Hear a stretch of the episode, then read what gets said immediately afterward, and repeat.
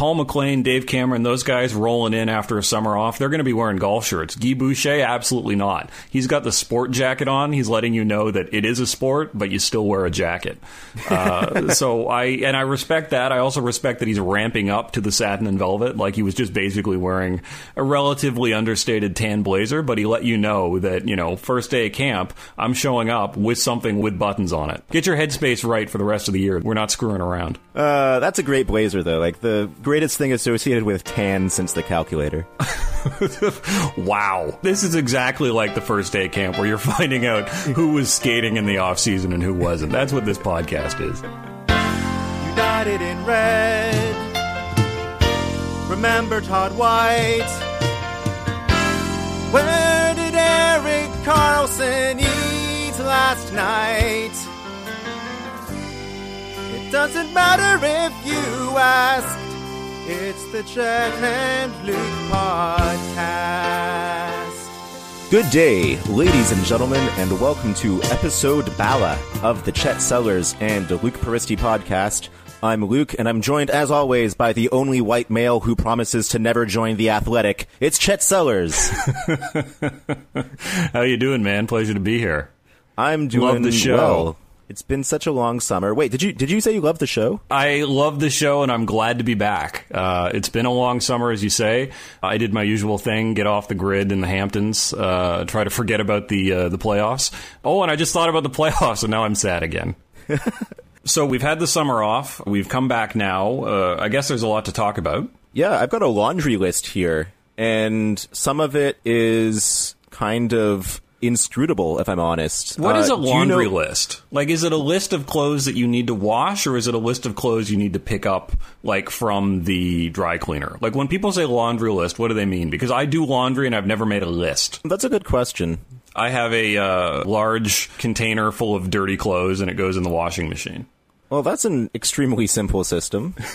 Why didn't I think of that? Just do away with the list entirely. Yeah. See, are you itemizing all your dirty clothes, or is it is it are you getting someone else to do it, and you have a list, and you're saying, when I show up, if any of the four sock garters I gave you are missing, you will uh, you will hear about it from my lawyers. Look, I don't really care to give the public this type of uh, intimate glimpse behind the curtain of my life. All right. Well, what I do appreciate uh, is that I've never seen your socks at uh, anything less than uh, full height. And you know what? You're welcome. Anyway, so you have got a list.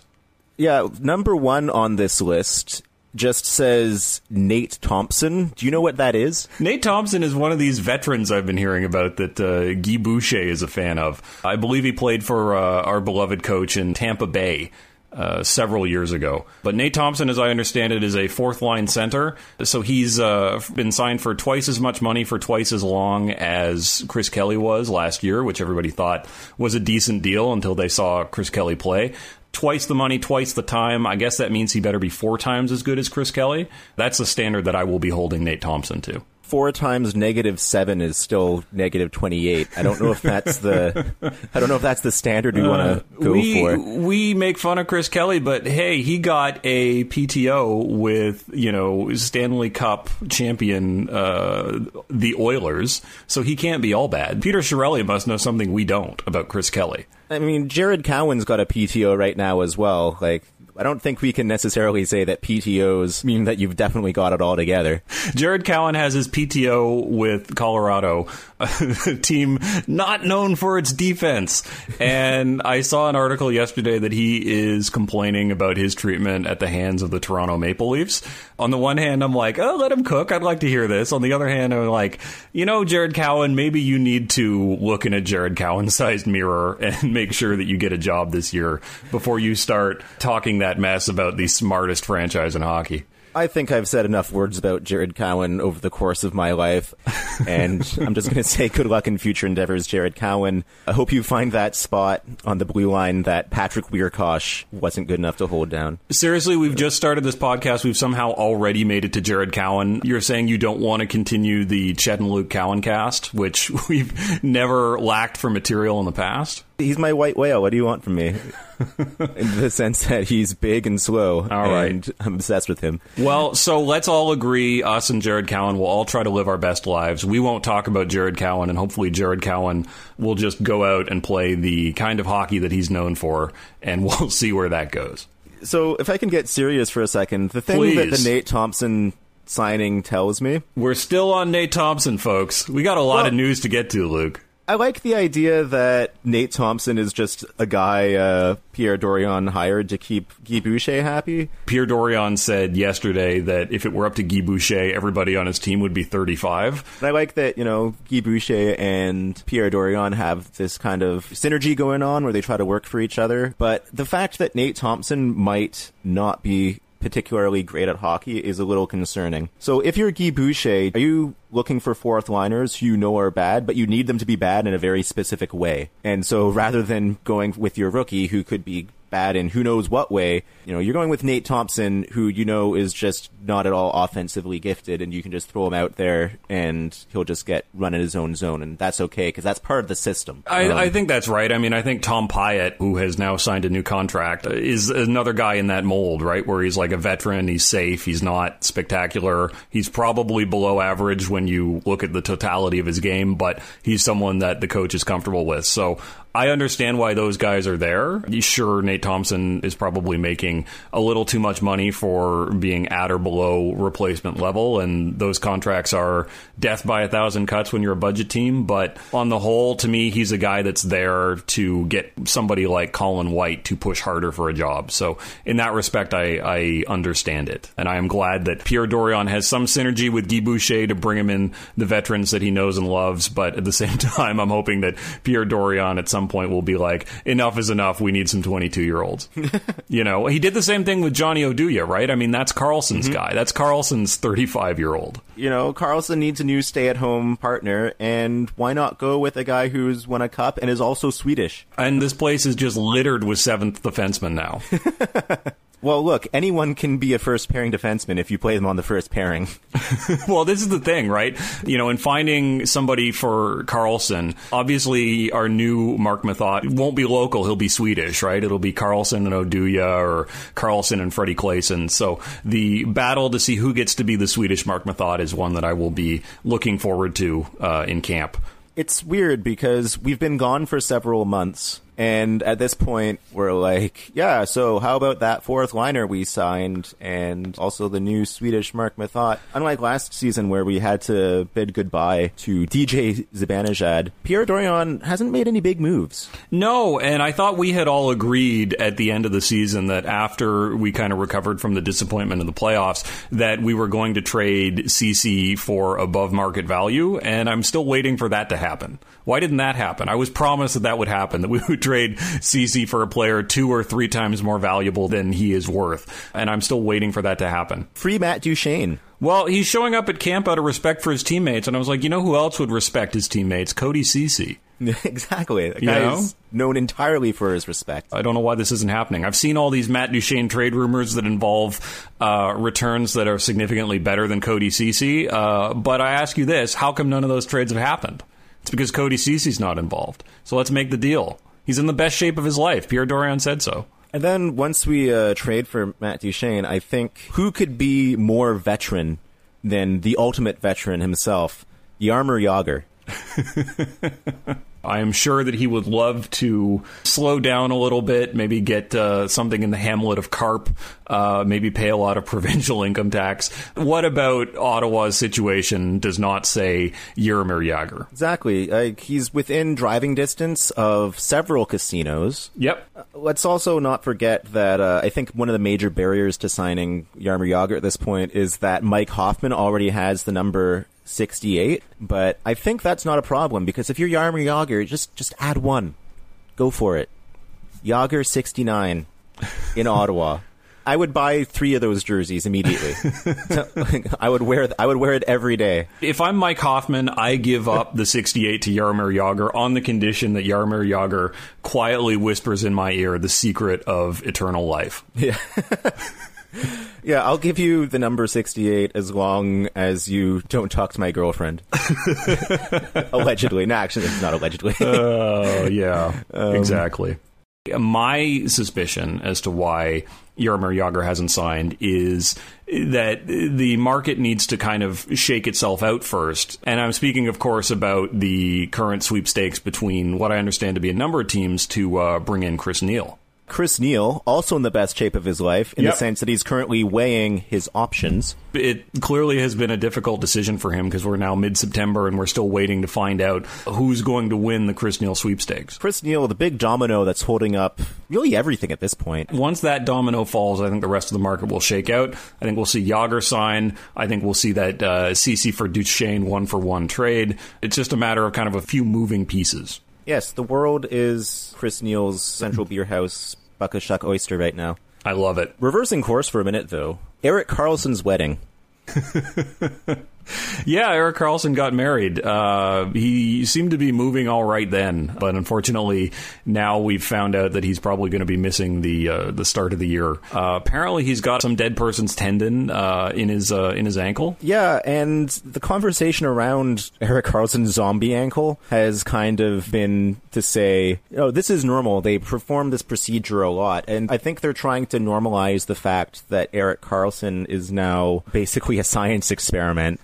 um, so a couple things with this. One, you know, now that we know that he has a cadaver tendon, what greater argument could there be for someone who's on the fence to sign their organ donor card, right? Because, you know, now, unfortunately, if you do happen to pass away, the upshot is that parts of you could end up inside Erik Karlsson. Right. And what what could be a greater honor in death than that? Right. To to continue to help his body perform at its maximum level. Right. So, folks, if you haven't signed your organ donor card, do so right away. And you never know. Erik Karlsson might end up with your corneas, not because he needs them, but just because he wants them.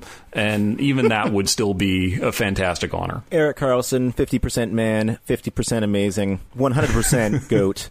And also could be three percent you. I do hope that they, you know, selected a cadaver that looked fast. I'll say that, right? Because one of the things that we know scientifically about any kind of transplant to a new host is that you may take on qualities from the person for whom you, you have taken the organ or tendon or bone fragments or whatever, right? Given that that tendon will now start to affect Erik Karlsson's personality and his soul and mind in ways that we can't predict, and slowly perhaps even, you know, take over his body. I, you know, trust the doctors on this one, but I do hope that they have been, you know, and this is true for the Senators and true in life. You've got to be choosy with your cadavers. Look, I mean, if there's one thing the Ottawa Senators are known for, it's dealing in only the finest cadavers.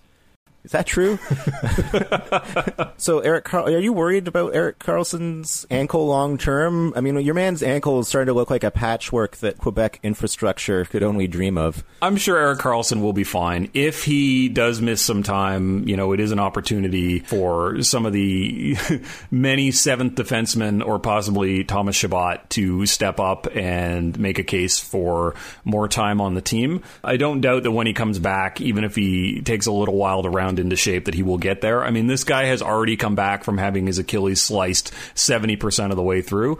I am sure that he will be ready to go at some point once the season starts. And, you know, if he was able to basically play through the thing when it was shredded, I'm sure that he will figure out a way to play with a dead man's tendon in his foot. It's been a little concerning because the word is out, and basically Erik Karlsson had surgery. They had to put a new Um, slightly used tendon in his foot.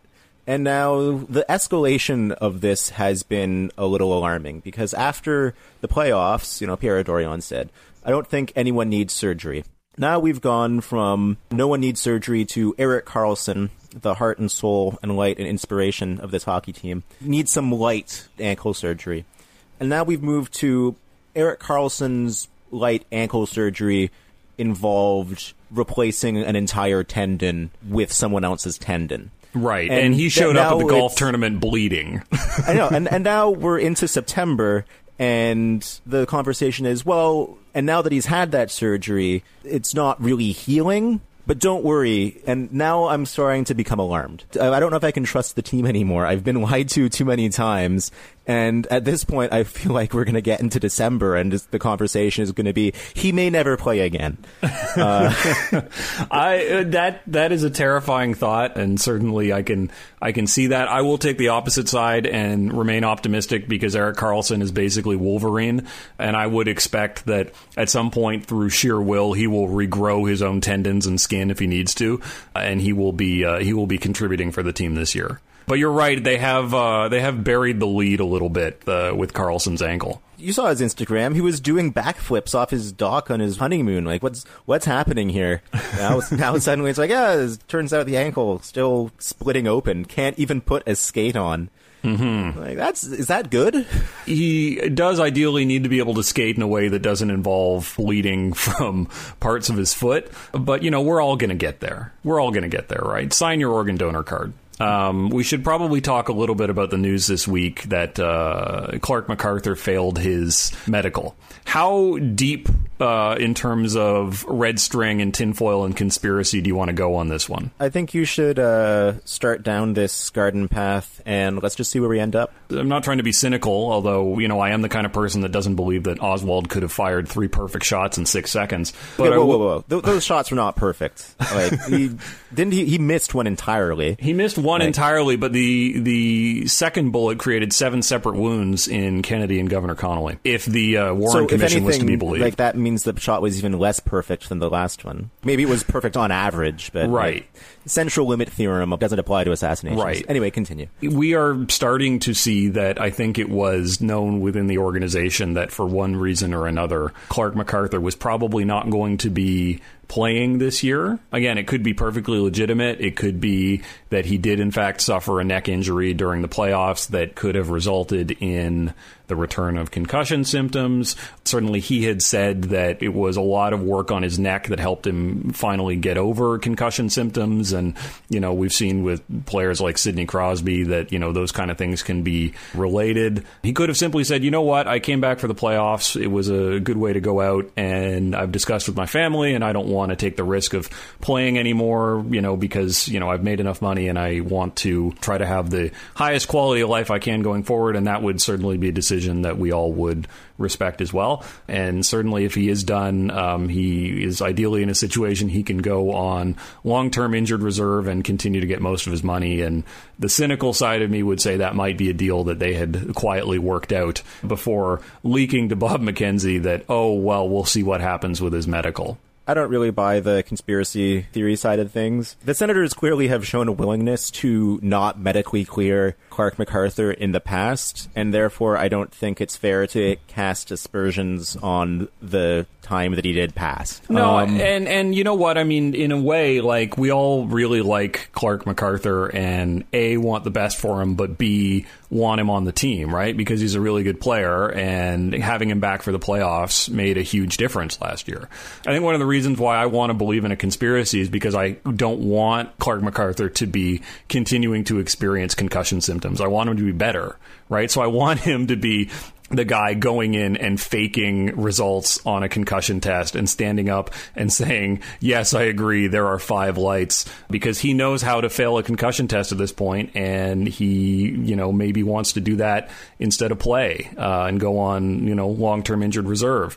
Because, as we all agree, what uh, is a more victimless crime than insurance fraud? Things have been kind of grim this offseason, haven't they? This is where we're at. We're now openly discussing, well, hopefully one of our most beloved players is just practicing insurance fraud and isn't actually suffering from debilitating symptoms. Oh, I'm not, I'm not suggesting it, it would just be MacArthur. I think it might be, you know, I mean, the the Senators have no shortage of low-key contractual hijinks that have gone on over the last several years. Up to is an this inc- another Chris Phillips comment? No, I mean, you know, when you have a press conference where Daniel Alfredsson basically says, yes, we agreed we would circumvent the salary cap, and now I'm here because they refused to make me whole at the end of it. I think you can probably say, you know what, this is a this is an organization that is willing to, you know, skate around a couple of things when it comes to compensation. contracts. I don't know if that's the case with MacArthur or not. The truth is, I would really just prefer that he be healthy and playing for the team. So ultimately, I don't know if it matters, uh, you know, except if you are the insurance company wanting to know what the hell is going on. But, um, you know, I do I do wish him the best. And, and if he is done, um, he had a good career and he will still be one of my one of my favorite Senators. I agree wholeheartedly with what you just said. But, I mean, you can look at this offseason as a series of consecutive bummers. Daniel Alfredsson left the organization. Uh, unfortunately, Brian Murray passed away. Rest in peace. Erik Karlsson looks like he's more hurt than they let on. Clark MacArthur may retire with concussion symptoms. Freddie Claesson's first game puck got stolen. Or you can kind of say, you know what, they're coming back. They've got good young players. They're going to plug into the lineup. Karlsson will be fine. Maybe they'll use some of that Clark MacArthur money if they get it covered by insurance and spend it on a new player, although practically I think we all know that's not going to happen. So, you know, you can kind of look at it both ways. Uh, I'm choosing to be optimistic because it's September. Derek Brassard still not fully recovered from surgery yet? As no, well. But he's in the best shape of his life, according to Pierre Dorian. How is that, so no, like, I'm, here's the thing, is that we make fun of, you know, coming into camp in the best shape of your life because people say that a lot. But what I'm learning is that I'd rather hear that than the cadaver tendon hasn't fully taken to his body yet. uh, yeah. Uh, um, no, that's, that's the, probably or true. Clark MacArthur hasn't passed his medical. I think this is the year that I come to appreciate just how good and important being in good shape is, because it turns out it's vastly superior to the alternative. With Karlsson out, defense is going to be is going to be weird for a while. I think we're going to see a lot of fairly painful combinations until we start seeing some lineups that have Erik Karlsson's name in them. I am optimistic about like Freddie Claesson playing with Karlsson. I went back and looked at pictures of him from the playoffs, and if you squint, he looks like Marc Methot. So I think he's going to be. I think he's going to end up being that uh, that first pairing guy, and Erik Karlsson's going to make him a bunch of money at some point. That's and I this hope is he, what Erik Karlsson's for. And I hope he gets his uh, his first game puck back. You saw that, right? Where they came out and they said, this thing has disappeared and we are hoping that someone is willing to come forward and tell us that, you know, they have the puck, no cops, just uh, just return it and uh, and everything's fine. This is one of those moments where I think that it's don't attribute to malice what can be explained by incompetence. And I bet it's just on a shelf at Canada Post somewhere. That is possible. That is possible. I mean, maybe it is cynical to assume that it's been stolen and put in somebody's man cave. And I guess one of the things that the Senators figured they could do is say, this has been stolen. If you see it in your friend's man cave, please know that it's been stolen, and hopefully uh, it'll be returned that way. But the truth is, I mean, if you go to your buddy's man cave and he's like, hey, this is uh, Freddie Claesson's first game puck, and you say, oh, the stolen one? He's like, yeah, the stolen one. It's like, awesome. Like, anyone who is brazen enough to steal that puck and display it in their man cave is not going to be worried about the stigma that comes with having stolen it. I don't know if I really care for the uh, for the phrasing of man cave here, because let's face it, I think a woman is equally as capable as of a stealing Freddie Claesson's first game puck. Like, what what is the market for like Freddie Claesson memorabilia? I don't know. I mean, it's it's hockey, right? It looks like something that you put on the wall. Obviously, because if it has been stolen, obviously it can't show up at a Boston Pizza somewhere because that would be too high profile. So this is one of those stolen pieces of art that's going kind of into the underground economy, and tracking it and then ultimately, um, you know, engage in restitution and get it back to the rightful owner could take generations, right? I mean, mm. we're still finding, you know, art that was stolen in World War Two. Like, Freddie Claesson's game puck is going to have to get in line. Freddie Claesson Jason's game puck is going to be imminently displayed in the British Museum. And I think it's important that we talk about it on the podcast, one, to bring attention to it, and two, to make it look extremely unlikely that I stole that puck. Because why so, would I admit it on the podcast? Even if you were somehow taken to trial, you would never be convicted by a jury of your peers. And once that happened, I think that you would be first in line to execute a search for the real thief. Right. I would. Uh, I'm I'm committing on this podcast now to go out and find the real person who stole Freddie Claesson's first game puck. That will be our goal for the year. Every year you need to challenge yourself to be better, and this year we're going to find out who stole that puck, because it certainly wasn't me. I've got this like ongoing like idea for Freddie Claesson. This is really stupid, by the way, just to preface this. Sure. Like, f- for whatever reason, I can't shake this idea that the Freddie in Freddie Claesson is short for the name Freginald. That is the dumbest thing I've ever heard. I know, it's so stupid, and I Freginald. Can't shake it. But then his name wouldn't. Be, his name would be Fredgie. I know. It's it's. There's levels to the stupidity of this thing. But I can't stop saying Freginald Claesson. Okay, can we call him Fredgie Claesson now? I like that. uh, bring home Fredgie Claesson's puck for Fredge. Um, it's just not been not been the best off season, which is really bad because. By rights, Ottawa should be coming into the next season on a high, and it's just things have not gone ideally, if we're no, honest. No, and, and everybody's saying that you overachieved, so you're going to fall back anyway, and you have, you know, lost players, and Victor Stahlberg is playing for, like, some club team in Switzerland, and Chris Neal is going to take his talents to South Beach, and, uh, yeah, I mean, I can I can see that side of it. I'm I'm choosing to to keep my head up, and I'm sure when we when we meet again in a couple weeks to discuss who's lighting camp on fire, whether it's White or Shabbat or whether it's Karlsson coming back with his new, like, you know, robot foot that they've now said, actually, the cadaver didn't take, so we just amputated the whole foot, and we've now replaced it with one of those, uh, like, Oscar Pistorius legs, but it's still mm-hmm. totally street legal, then I'll be like, all right, I'm ready for the season to start.